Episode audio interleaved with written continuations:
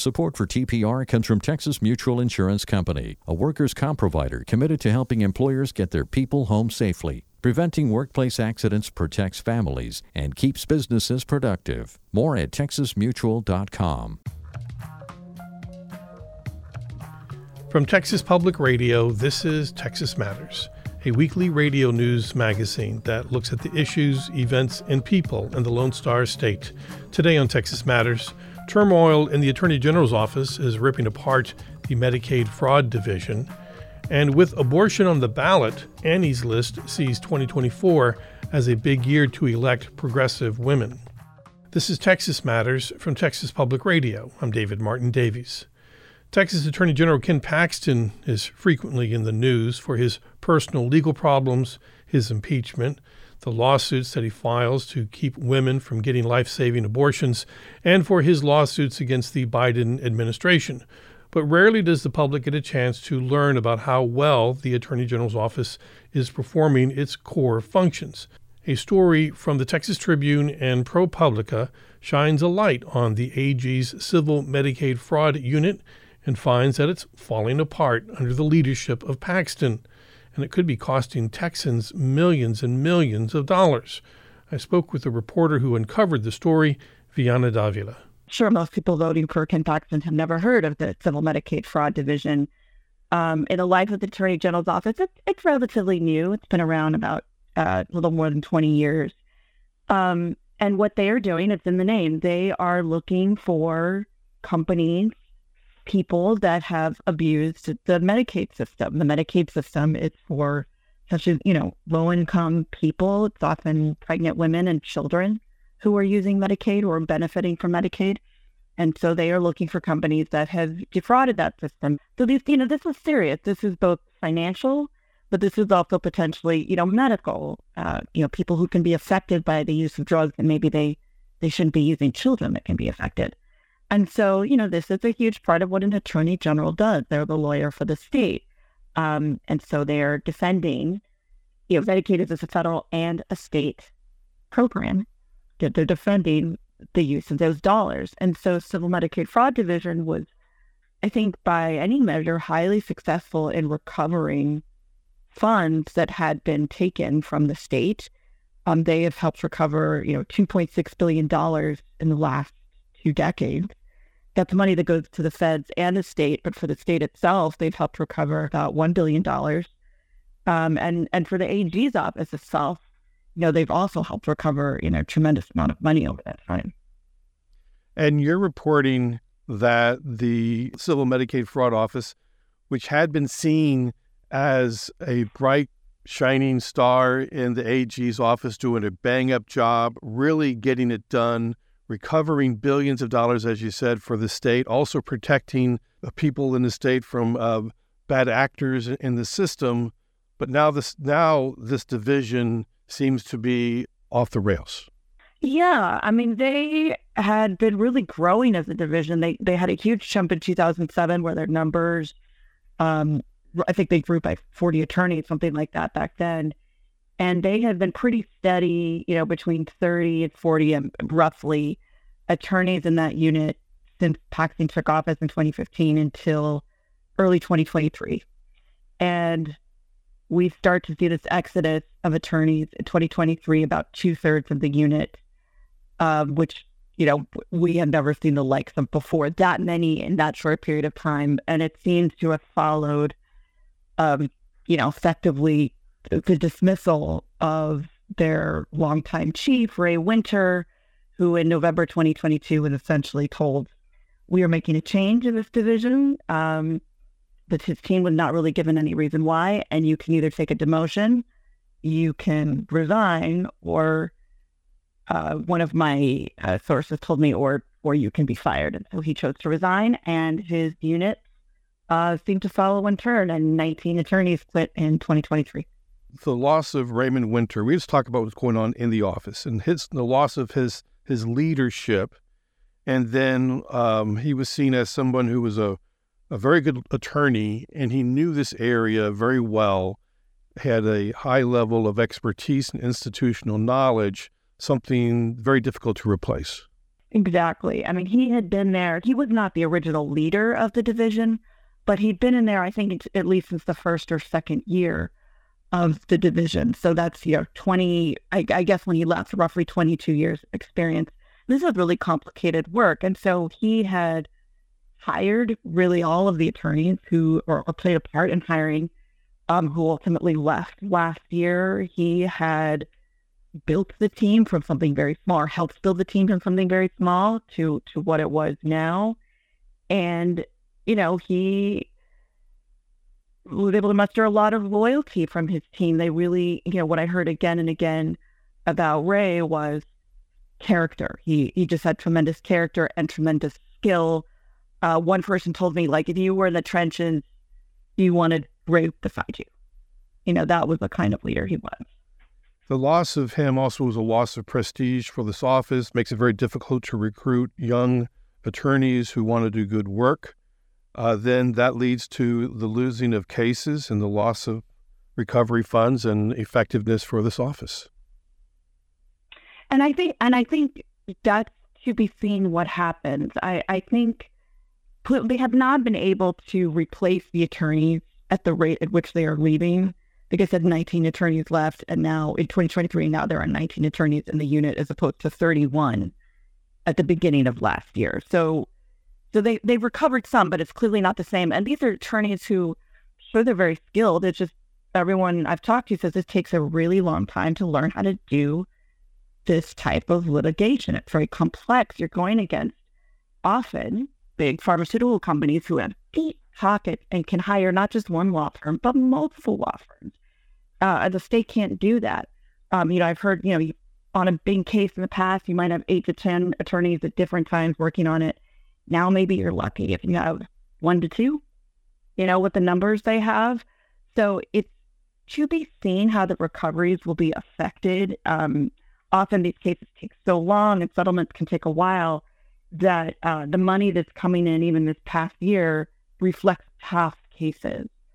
So it may take another, you know, one or two years to see do the recoveries actually slow down, but everyone I've spoken to seems to think that this will happen. And again, that matters because the money goes back to the state and to the AG's office, you know, and it's well above what the budget of this unit is. I think the budget of the unit is 4.9 million. You know, they're pulling well above that.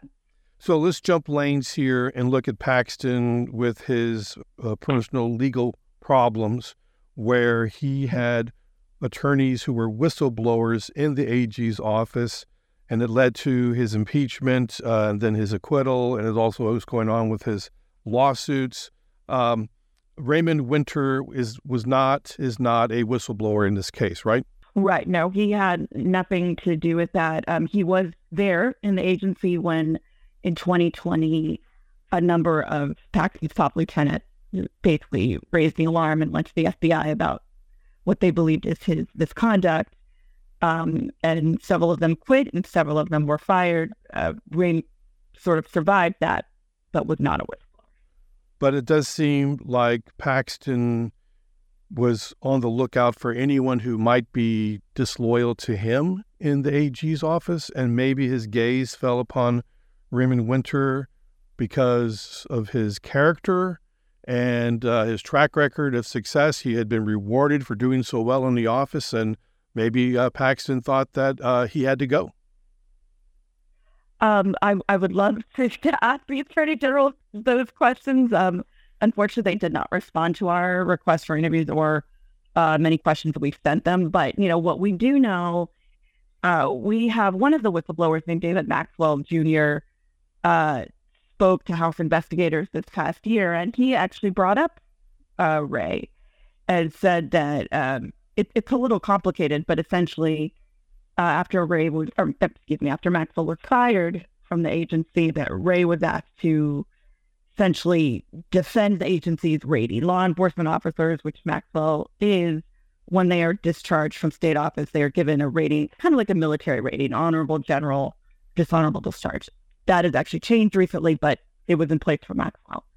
And um, the AG gave him general, which is not considered good and he wanted to challenge it. And so the state asked uh, Winter to defend that. And apparently he declined. We don't know exactly why, but uh, Maxwell said, I, I think this was essentially seen as, as not uh, bending the knee to to Paxton. And he said, you know, Paxton has totally devastated the state of the agency with good people that he's gotten rid of because the criteria to get hired in the executive level is to plead your allegiance to him, not to the agency or not to the law. Um, and and we do know from from various you know documents and records that after this whistleblower event happened in 2020, Paxton hired a whole new crew um, of people, as, as another whistleblower put it, and and sealed off access to the executive floor, how uh, whistleblower Mark Penley put it. So you do get the sense of a sort of circling of the wagons, and you were either in or you were out. And I do get the sense that Winter, for all his sort of professional accolades, was not in that inner circle. What happened after that, you know, we don't exactly know. Vianna Davila is an investigative reporter with the Texas Tribune and ProPublica. Her story is Under Ken Paxton, Texas Civil Medicaid Fraud Unit is falling apart. Since the Supreme Court overturned Roe v. Wade, there's a growing interest in politics from a new generation of women. And there's the impression that in 2024, it will be a year that ushers in a new class of these women into running campaigns and getting elected into public office. Annie's List works to recruit, train, and elect progressive women in Texas, not just at the Capitol, but at all levels of state and local government. The organization just turned 20 years old, and in that time, they've raised over $20 million and have helped candidates win over 160 races. Ana Ramon is the executive director of Annie's List, a statewide political action committee. It feels as if there's a generation of women who are seeing what's happening in Texas and realizing that does not represent them and their values. So, across the state, working with women all the way from ages so 24 on, we're seeing this uh, this in kind of like a a generation of candidates wanting to take back their communities. So everywhere from Dallas to Harlingen to uh, Houston, it's just been so phenomenal to see women stepping up and saying like it's my time, and the government right now of Texas does not represent me or my values. So, uh, Annie's list. How do you see yourself helping women run for public office? No, uh, well, what's exciting at Annie's List, we are celebrating our 20th anniversary this year, and we have just hit a milestone of helping over 190 women, 91 women, um, find their way into public office, but also spend over $20 million doing that in Texas. So, of course, it has to start with the dollars and supporting women financially. But the other part is making sure that they're trained.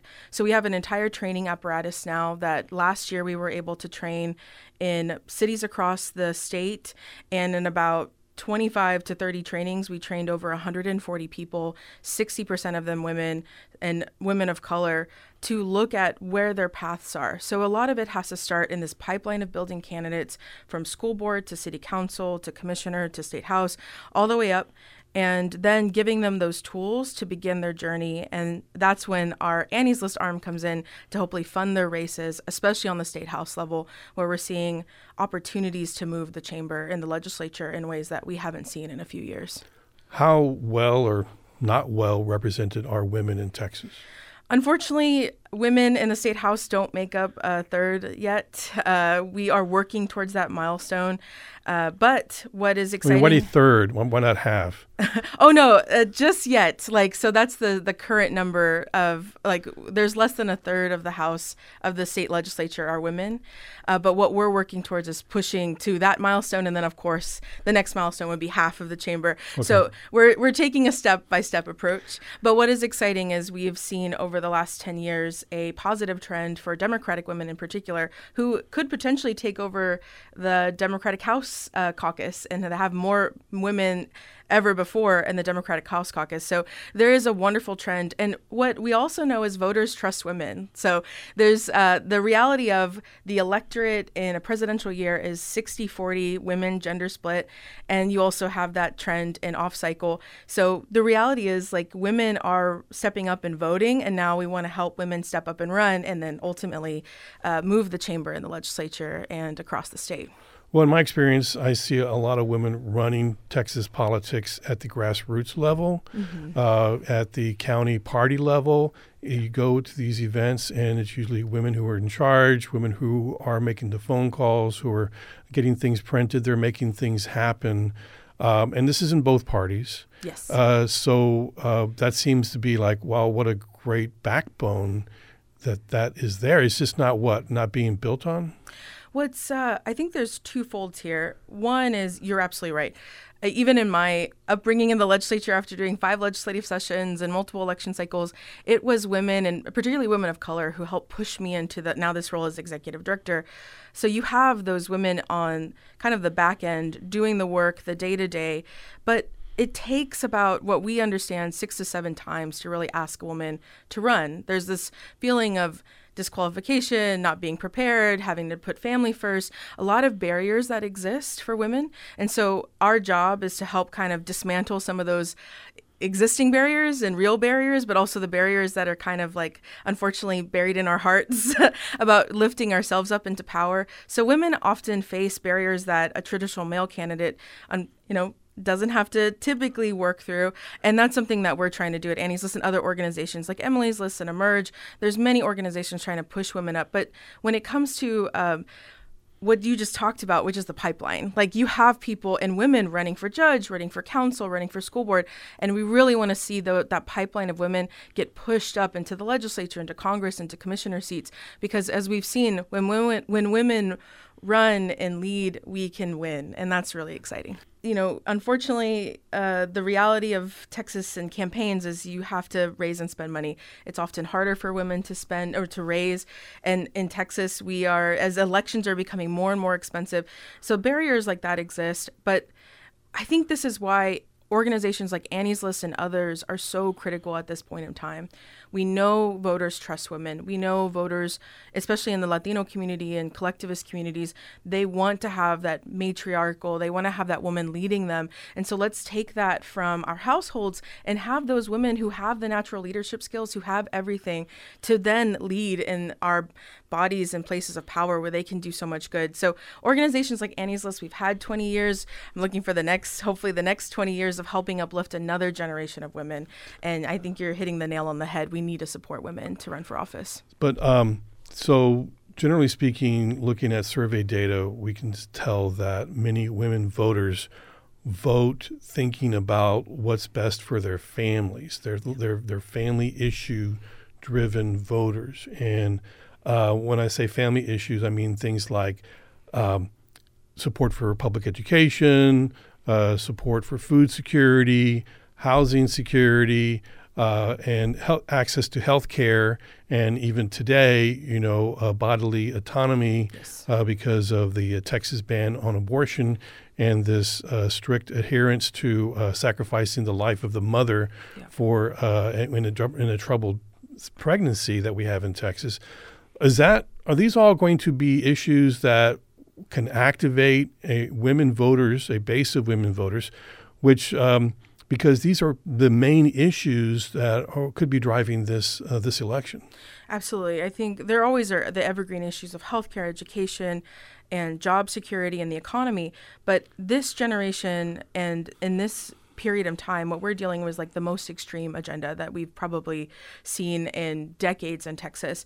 The re- the reality is women are being forced to carry and forced to have children even after cases of rape and incest. And that is not a reality that women want to live in. That's not a reality women want for their families or their children. But that is the agenda that has been set forth from the governor to the state reps in this state. And what we've seen across the country not even just in Texas is that Republicans are fearful of the abortion issue. They put themselves in that box and now they're having to deal with it because the reality of all of this is they did not listen to the hours and hours upon hours of testimony and the fears that were given to them by not only women and families, but doctors and professionals about what these kinds of bills would do. And that's just one instance of extremism. You're dealing with the fact that we've been brought back over and over again, the legislature, for expensive sessions, for vouchers that nobody wants. We have done nothing to do or attend to the issue of gun violence in the state, which overwhelmingly has support. And we haven't even expanded Medicaid, where other Republican states have, letting vulnerable children and mothers and families on the table. And don't even get started on CPS foster care, which has a federal case against them. So the governor and the legislature right now, led by Republicans, in my perspective, have left families and mothers and children on the table of Texas, and that's devastating. But we're seeing Texas Attorney General Ken Paxton, who has all of his own personal legal issues, fighting in the Supreme Court to keep uh, the Biden administration from administering uh, life saving therapeutic abortions for women who are in emergency rooms. He wants those women not to live if they're having a troubled pregnancy. And that is the policy of this administration. And I don't see how any woman or any person in Texas can uh, process this policy and not be fearful. Unfortunately, fear is something that I think is a powerful driver. And that's why having, in our perspective, women like who we're seeing step up and wanting to run and fight back against this agenda is more critical than ever because you've just laid it out.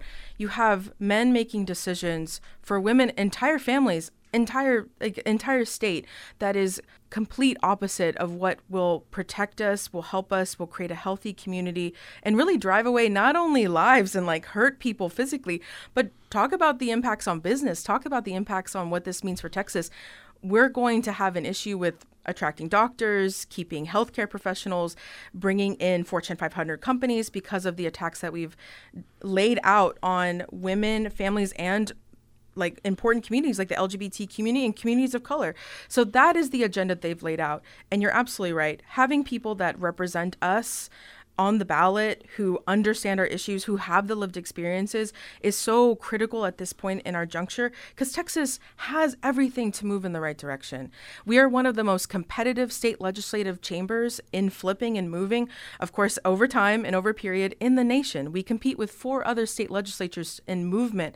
And that's because we have the population, we have the interest, and now we have, in my opinion, amazing candidates stepping up and running and who want to fight against people like Ken Paxton, who has done nothing but create consternation and uh, division and expensive fights that are unnecessary and only going to continue to harm people, and Texans will continue p- to pay with their bodies and their lives.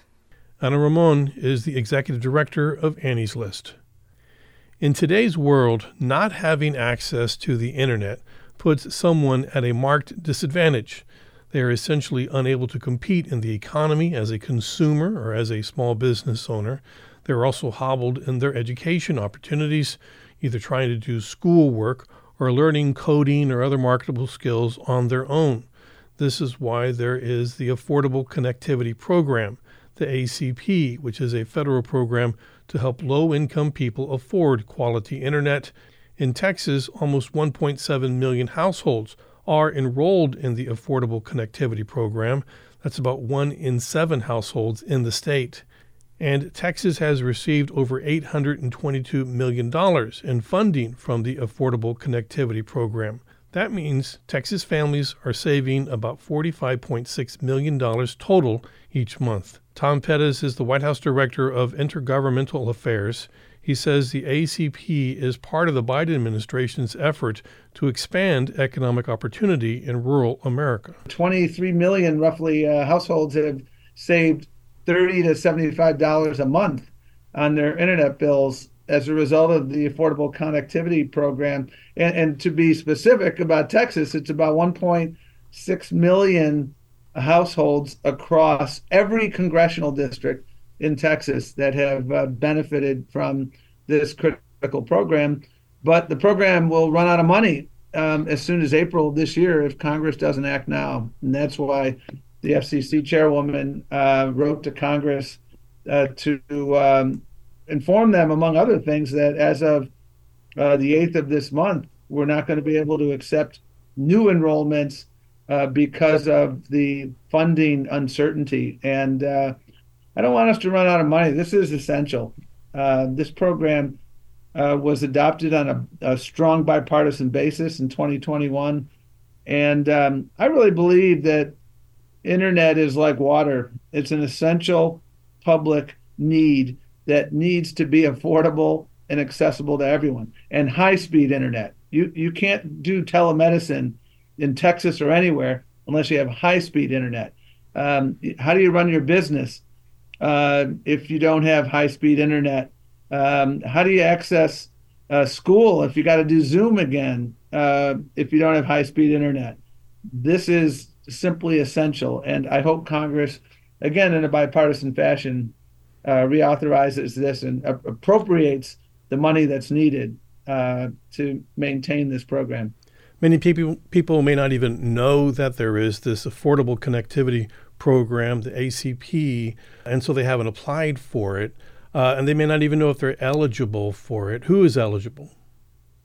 Sure. If you are at 200% or below of the poverty limit, you can you are eligible for this program, and uh, the the subsidy ranges from thirty to seventy five dollars. So if you're at two hundred percent of poverty, uh, you're going to be getting probably closer to thirty dollars a month. If you're at hundred percent of poverty or or below, um, you're probably going to be getting closer to seventy five dollars a month uh, in a subsidy. That's real money. You know, I mean, just take the midpoint of that, roughly 50 bucks a month is uh, uh, $600 a year in savings on your internet bills. And uh, again, internet, high speed internet, quality high speed internet is an essential element uh, for families, communities, educators, healthcare providers. Um, we need to make sure that um, everybody in Texas uh, can access these this uh, connectivity, not just folks who can afford it. Well, we have big parts of Texas where internet connectivity is a challenge. Uh, the Rio Grande Valley, uh, East Texas, uh, the Panhandle, parts of these very rural areas, um, and even some high populated but low income areas. So, does this apply to to these places as well? Yeah, I mean there are every single county um, in uh, in Texas, there are people who are getting this subsidy. I mean, you you've hit the nail on the head, David. Um, this program has expanded access for everybody across the state of Texas. You know, 1.6 million households. That's about one in seven households in in the state. Uh, and so, and, and Texas already has received over $800 million in funding from the Affordable Connectivity Program. And, uh, and, and what that means in plain English is that Texas families are saving about $45 million a month. Low, lower income Texas families are saving about 45 million bucks a month uh, from this investment. Uh, we've got to maintain it. Uh, it's it's it's essential moving forward. And and last fall, is when the Biden Harris administration sent Congress uh, the supplemental budget request for $6 billion to extend funding for the program. I hope we can work together in a bipartisan fashion as we did before on this investment uh, because th- this shouldn't it's it's just not right to play politics with this and we hope that uh, we can get through this but we've got to do it soon because again february the 8th a week from now they're going to stop taking new applications. And then if the funding lapses in April, um, people are going to lose that critical subsidy. Tom Perez is the White House Director of Intergovernmental Affairs. You can apply for the Affordable Connectivity Program online, by mail, or by contacting your current internet company. That's it for this edition of Texas Matters. Thanks for listening. I'm David Martin Davies. You can email us at texasmatters at tpr.org. There are past episodes of Texas Matters on our website at tpr.org, and you can download, rate, and subscribe to us wherever you get good podcasts. And tune in again next week for another edition of Texas Matters from Texas Public Radio. Support for TPR comes from Texas Mutual Insurance Company, a workers' comp provider committed to helping employers get their people home safely. Preventing workplace accidents protects families and keeps businesses productive. More at texasmutual.com.